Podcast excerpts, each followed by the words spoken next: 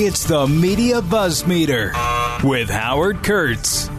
I am so grateful to the New York Times with its vast international resources to find the one angle on the coronavirus that many of us have really been hungering for. The headline How Marie Kondo Declutters During a Pandemic. Now, seriously, haven't you been sitting around your house wondering, how can I declutter this place? Because I don't have anything else to think about, and I don't have anything else to do. By the way, the article didn't really even answer that. It was more of a diary where she talked about making Japanese breakfast for her family, and when she had drinks tea, and when she answers emails. It sounds like she's like the rest of us, not that much to do. Went to the dentist, that was something. Okay, Bloomberg is reporting that kale is out popcorn and spam are in in a stark reversal. American shoppers who are taking up healthier eating are gravitating back to old ways as they hunker down to weather the coronavirus pandemic. They're loading up on shelf stable items from canned meat and soup to pretzels and, this is one of my personal favorites, Kraft macaroni and cheese. Uh, okay, they want comfort food. It makes sense. The company that makes Oreo says uh, sales are up uh, in cookies and crackers. Popcorn sales up almost 48%. Pretzels, 47%. Potato chips surged 30%. Uh, just trying to give you all of the uh, information here. So uh, let's go to some presidential tweets before we really drill down onto some of our topics today. Hope you had a good weekend wherever you are and wherever you are stuck, which is, I guess, sort of the operative way to put things these days. Um, the president now concerned about the economy. He tweets, "We cannot let the cure be worse than the problem itself. At the end of the 15-day period, we will make a decision as to which way we want to go." Well, things are not going to be that much better at the end of this 15-day period, which is about another week. Uh, that I just think is optimistic. Um, the president has been retweeting, including a tweet from a sex counselor, Dr. Don Michael. The fear of the virus cannot collapse our economy that President Trump has built up. So, nothing about sex, but interesting uh, how that happened. Um, and a really serious one about the media. And you can tell, and I dealt with this on Media Buzz yesterday. We had a kind of a shortened show because Andrew Cuomo has been briefing every day, and Fox took much of that briefing. Uh, but we did uh, get into the president attacking the New York Times, the Washington Post, the Wall Street Journal, and NBC's Peter Alexander last week. So here's the tweet, the new tweet. I watch and listen to the fake news, CNN, MSDNC, ABC, NBC, CBS, some of Fox, parentheses, desperately and foolishly pleading to be politically correct. The New York Times and the Washington Post, and all I see is hatred of me at any cost. Don't they understand that they are destroying themselves? You know, the president first used that word, a candidate Trump used that word with me in an interview back in 2016. I remember being so struck by it um, that he thinks that's the thought that then that some of these uh, commentators hated him. And I think in some cases now it's true, but I think he uses it to paint in too broad a brush. It's not that everyone in the media hates him, it's that a lot of people do critical reporting that he doesn't like. Um, and I think the frustration is getting to him because, you know, he, this tweet obviously um, kind of tells the story. Now, I had White House Press Secretary Stephanie Grisham on the show yesterday, and I said to her, Look, why has the president shifted his tone? And I said, I'm welcoming this, but he's taking it so much more seriously now. And I played a bunch of clips, and you've all seen them or read about them, where he said, We've got it under control. It's one person from China. We're in good shape. We're doing a great job. And she said, Oh, I don't really see a shift. Um, and then I pushed back and said, you know, everybody has seen these clips. Many have written stories. The president has said, you don't take my word for it. To many people that earlier, he was not where he is today in, in terms of this full scale mobilization. And her response was, well, the virus wasn't where it was today at the beginning either. And I will also say, I don't know why the media has to continue to look backwards. I take her point. We're in the middle of a crisis, but, you know, there were a lot of predictions by a whole lot of medical experts two months ago that tougher measures were needed. And it's part of our job to hold the president accountable. Now, do some people go too far and are they um, filled with animus toward President Donald Trump? Yeah. Uh, Stephanie also telling me the president didn't have a crystal ball. Uh, he has acted appropriately from the beginning.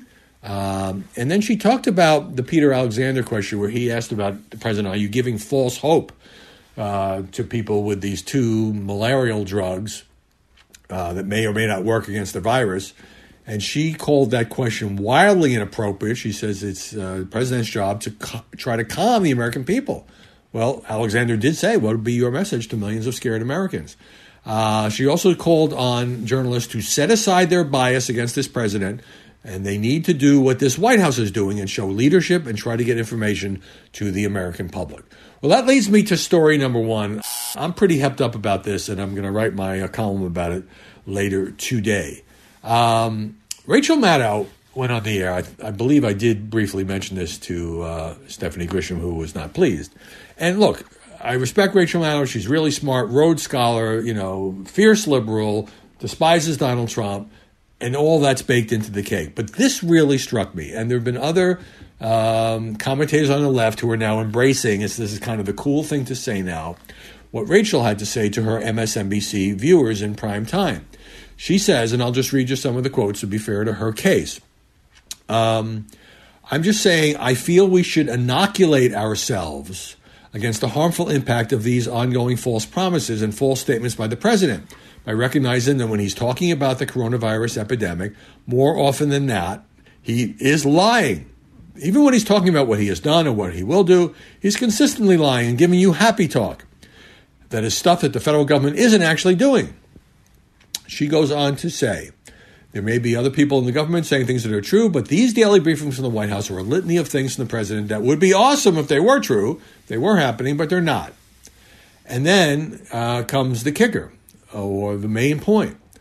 She says, if it were up to me, and it's not because she doesn't run MSNBC, I would stop putting those briefings on live TV. Not out of spite, but because it's misinformation. If the president does end up saying anything true, you can run it as tape. But if he keeps lying like he has been every day on this stuff, important, we should, all of us, stop broadcasting it. Honestly, it's going to cost lives.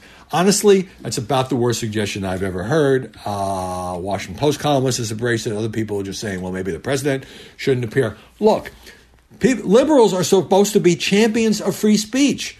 And here you have some prominent liberals saying, well, the president doesn't deserve to get free speech because he puts out lies and misinformation. So we should censor him. We should just black out these briefings. We shouldn't carry him. He happens to say something that's rational or coherent. Oh, we can report on it later. And think about how condescending that is. What it's saying is, you know, we, the pundits, the commentators, the, the smart journalists, you know, we understand when we watch these briefings um, that some of this is exaggerated or not true or overly optimistic, and we will watch it for you. You don't get to watch it. And then we will tell you uh, what was wrong and what was right. And if the president happens to say something that makes sense, we'll tell you. And otherwise, we'll just filter it out. It's censorship. I mean, it's not censorship in the sense that the president of the United States can still go to the White House and give a briefing, but you know, you'd be depriving millions of people who watch these things, just as they watch Andrew Cuomo, the governor of New York, who I'll talk about later. Um, on CNN, on MSNBC, on Fox News. Um, and I, just can't wrap my head around the notion that, um, look, people are smarter than some of these pundits give them credit for. They know that sometimes Trump is putting a positive spin on things. They know that sometimes he says things that are factually inaccurate or he's just throwing out hope. These malarial drugs, maybe they'll work, maybe they won't work. He did say maybe it won't work. Uh, they know that he exaggerates sometimes. They know that he's being contradicted at times uh, by Dr. Anthony Fauci, who has enormous credibility on this subject. And the New York Times reports that the president's getting a little peeved at Fauci, but Fauci is doing his job. And so what I say is Journalists should do their jobs. If they think the president isn't being straight with the American people, then say so. If they think he says things that aren't true, then say so. If they think that he has uh, spent too much time minimizing and is, is late to the party here, or he is pushing off on the states the need to uh, get masks and ventilators and respirators into the hands of healthcare providers and hospitals and doctors' offices, then they can say that. They can criticize all they want. They do every day. They've been doing it since the day he declared. But if you say that he can't communicate, that he's the elected president, you don't like him, you wanted him impeached and convicted, he got impeached, but he was acquitted, that if he can't communicate, that cable TV should just ban him, I truly think that's not just an awful idea, but I think it's it's it's hypocritical and condescending because it assumes that people are not smart enough to make up their own minds. And by the way, there's this ABC poll that shows the president's uh, approval rating on handling the coronavirus to have gone up to 55%, 43% disapprove. A week ago, a little over a week ago, it was flipped. It was the other way around. So he's come up 10 or 11 points.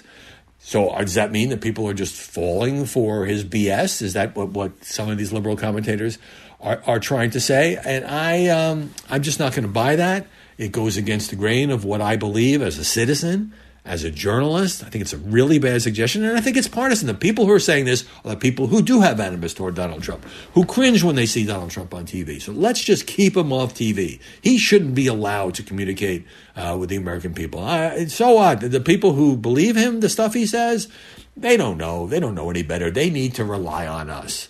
Uh, and so that's what I'm going to be writing about today. Story number two. Here's New York Times saying can Trump save his campaign for reelection when so much is suddenly going so wrong?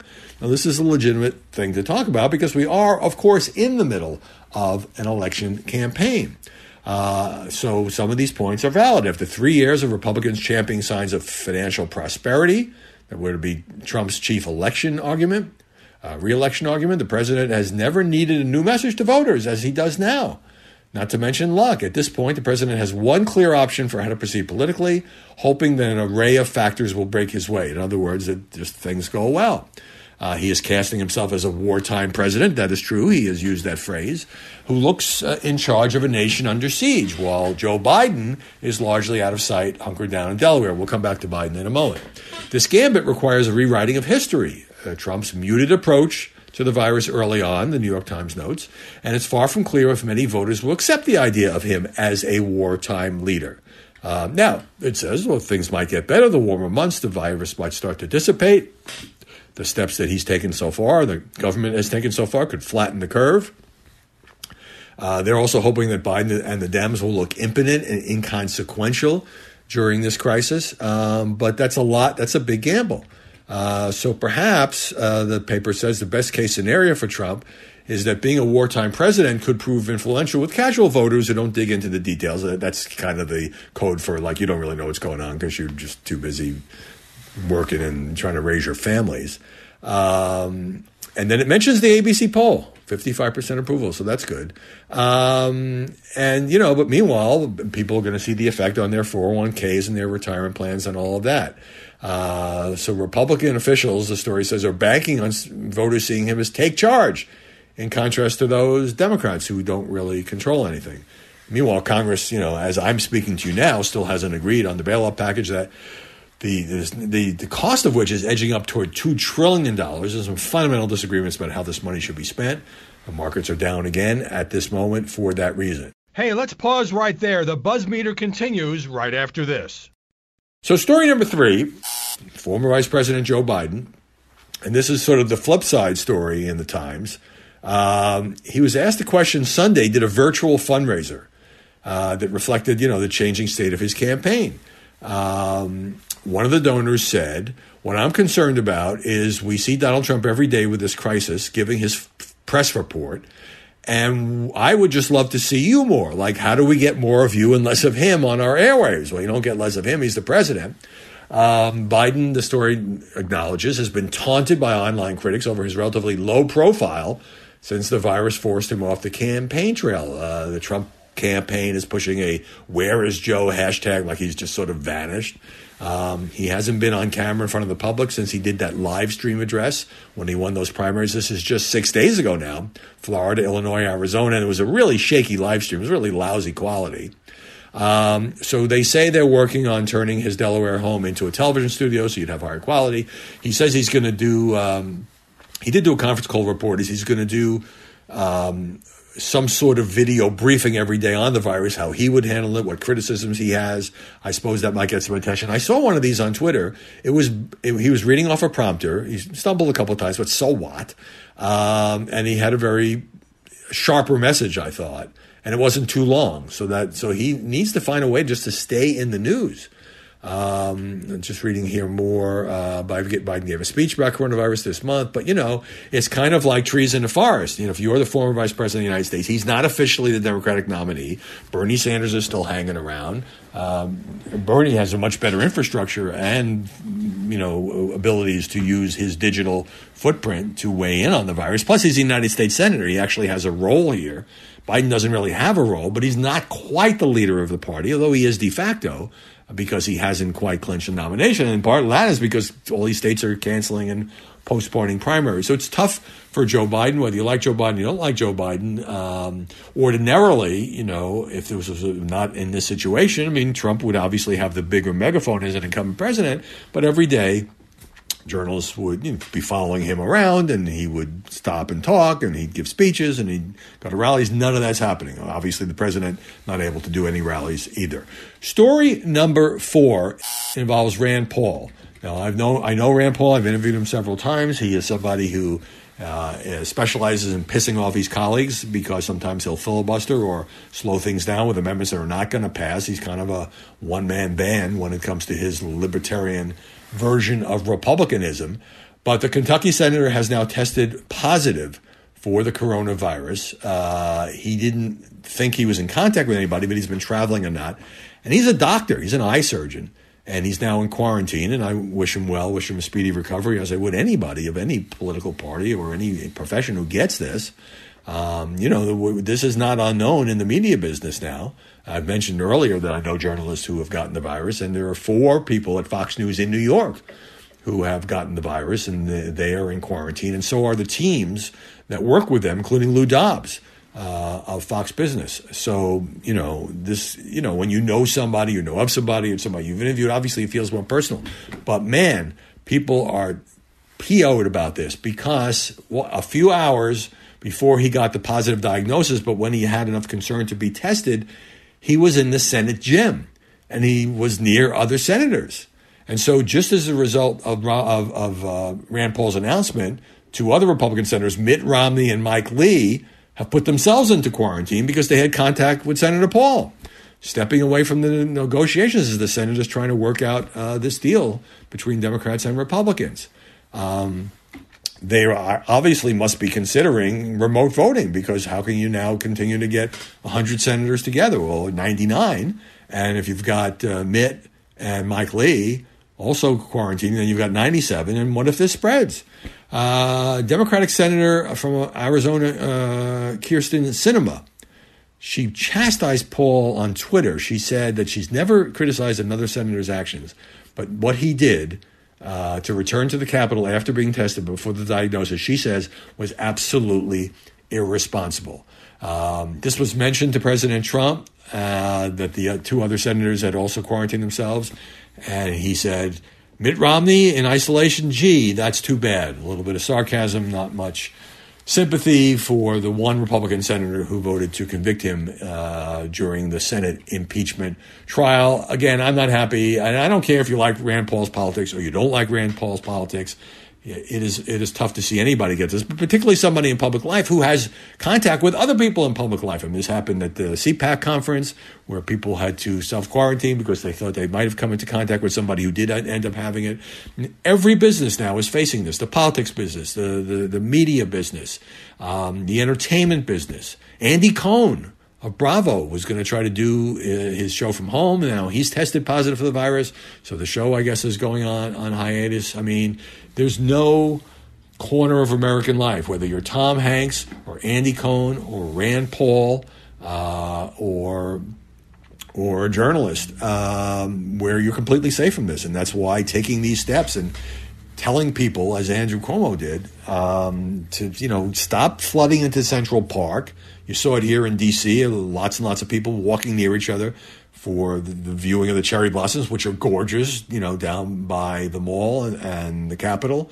Uh, but nevertheless, it's not safe. And a lot of younger people are like, well, nothing's going to happen to me. But, you know, even if nothing happens to them, they're putting other people in danger.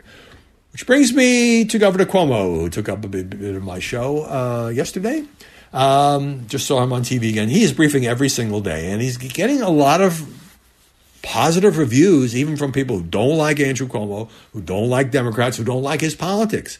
He, it's a different style than Donald Trump. It's a far more personal style. Um, he talks a lot about how he hasn't seen his daughter for a couple of weeks uh, because she is in isolation and how hard that is on him. But they talk now and they talk about things they haven't talked about before because they didn't have time and um, calling his mother. So he makes it very personal. He also says, he, he actually said, and you rarely see a politician say things. He says, now that he's gone to 100%, except certain industries have been exempted, including the media business, but also hospitals, police, fire, you know, essential services. From 100% of workers have to work at home under the new state edict from Governor Cuomo. He says, if you want to blame somebody, blame me.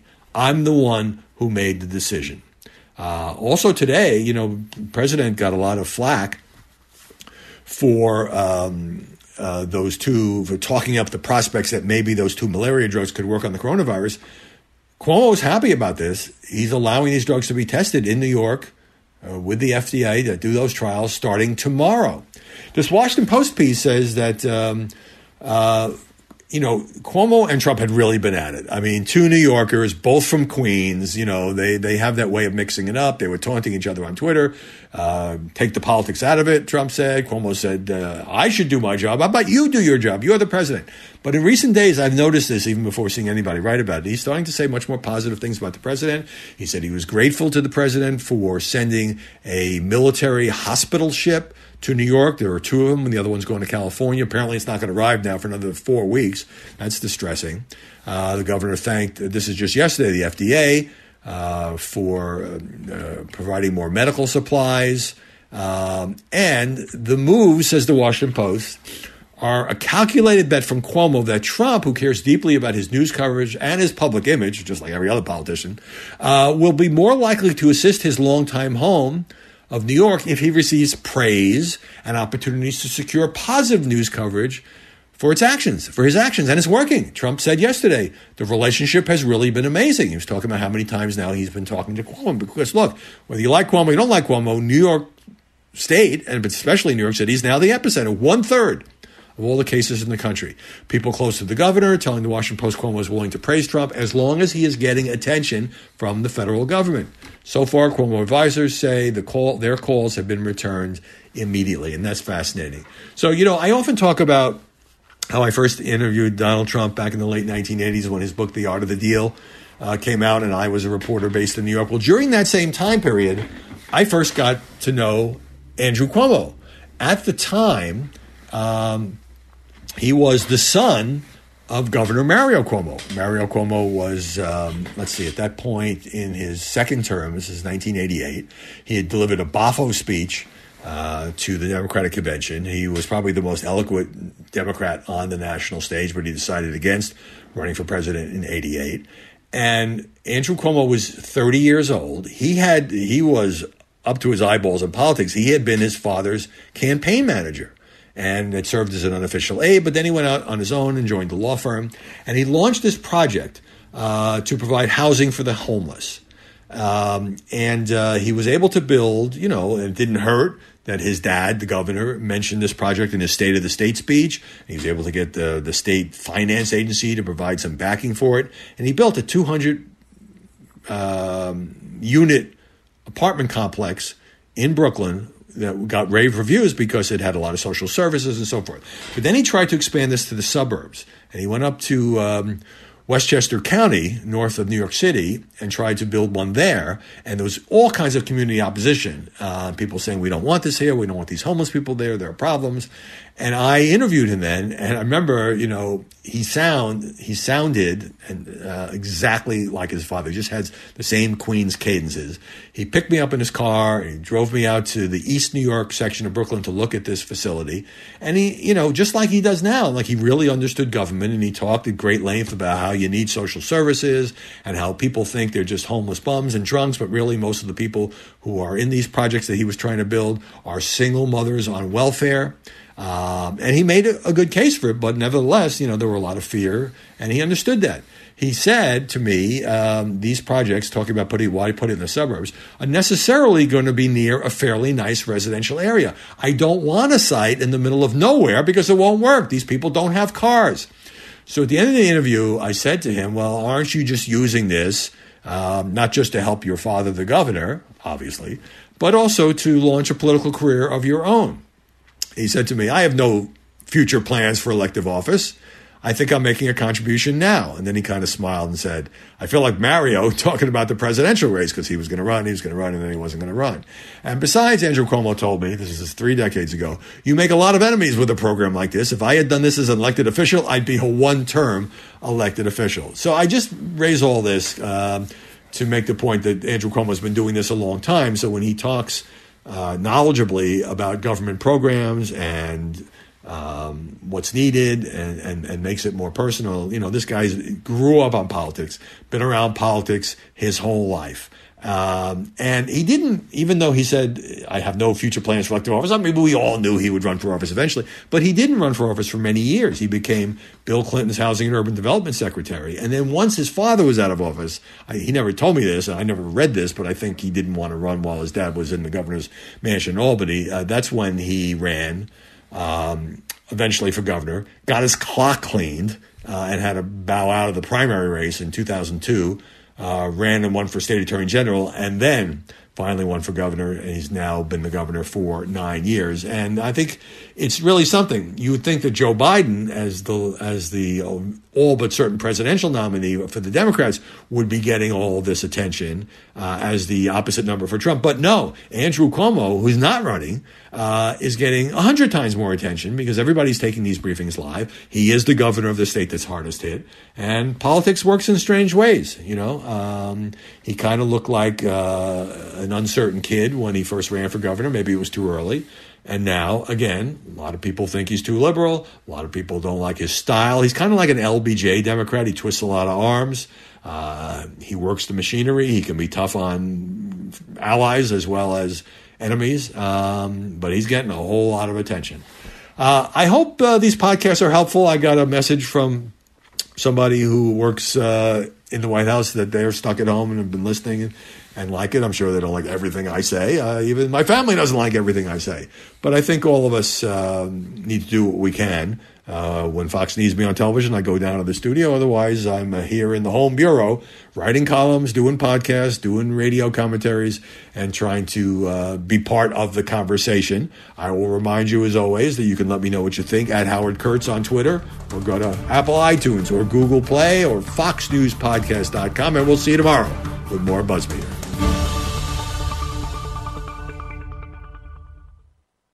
From the Fox News Podcasts Network. In these ever changing times, you can rely on Fox News for hourly updates for the very latest news and information on your time. Listen and download now at foxnewspodcast.com or wherever you get your favorite podcasts.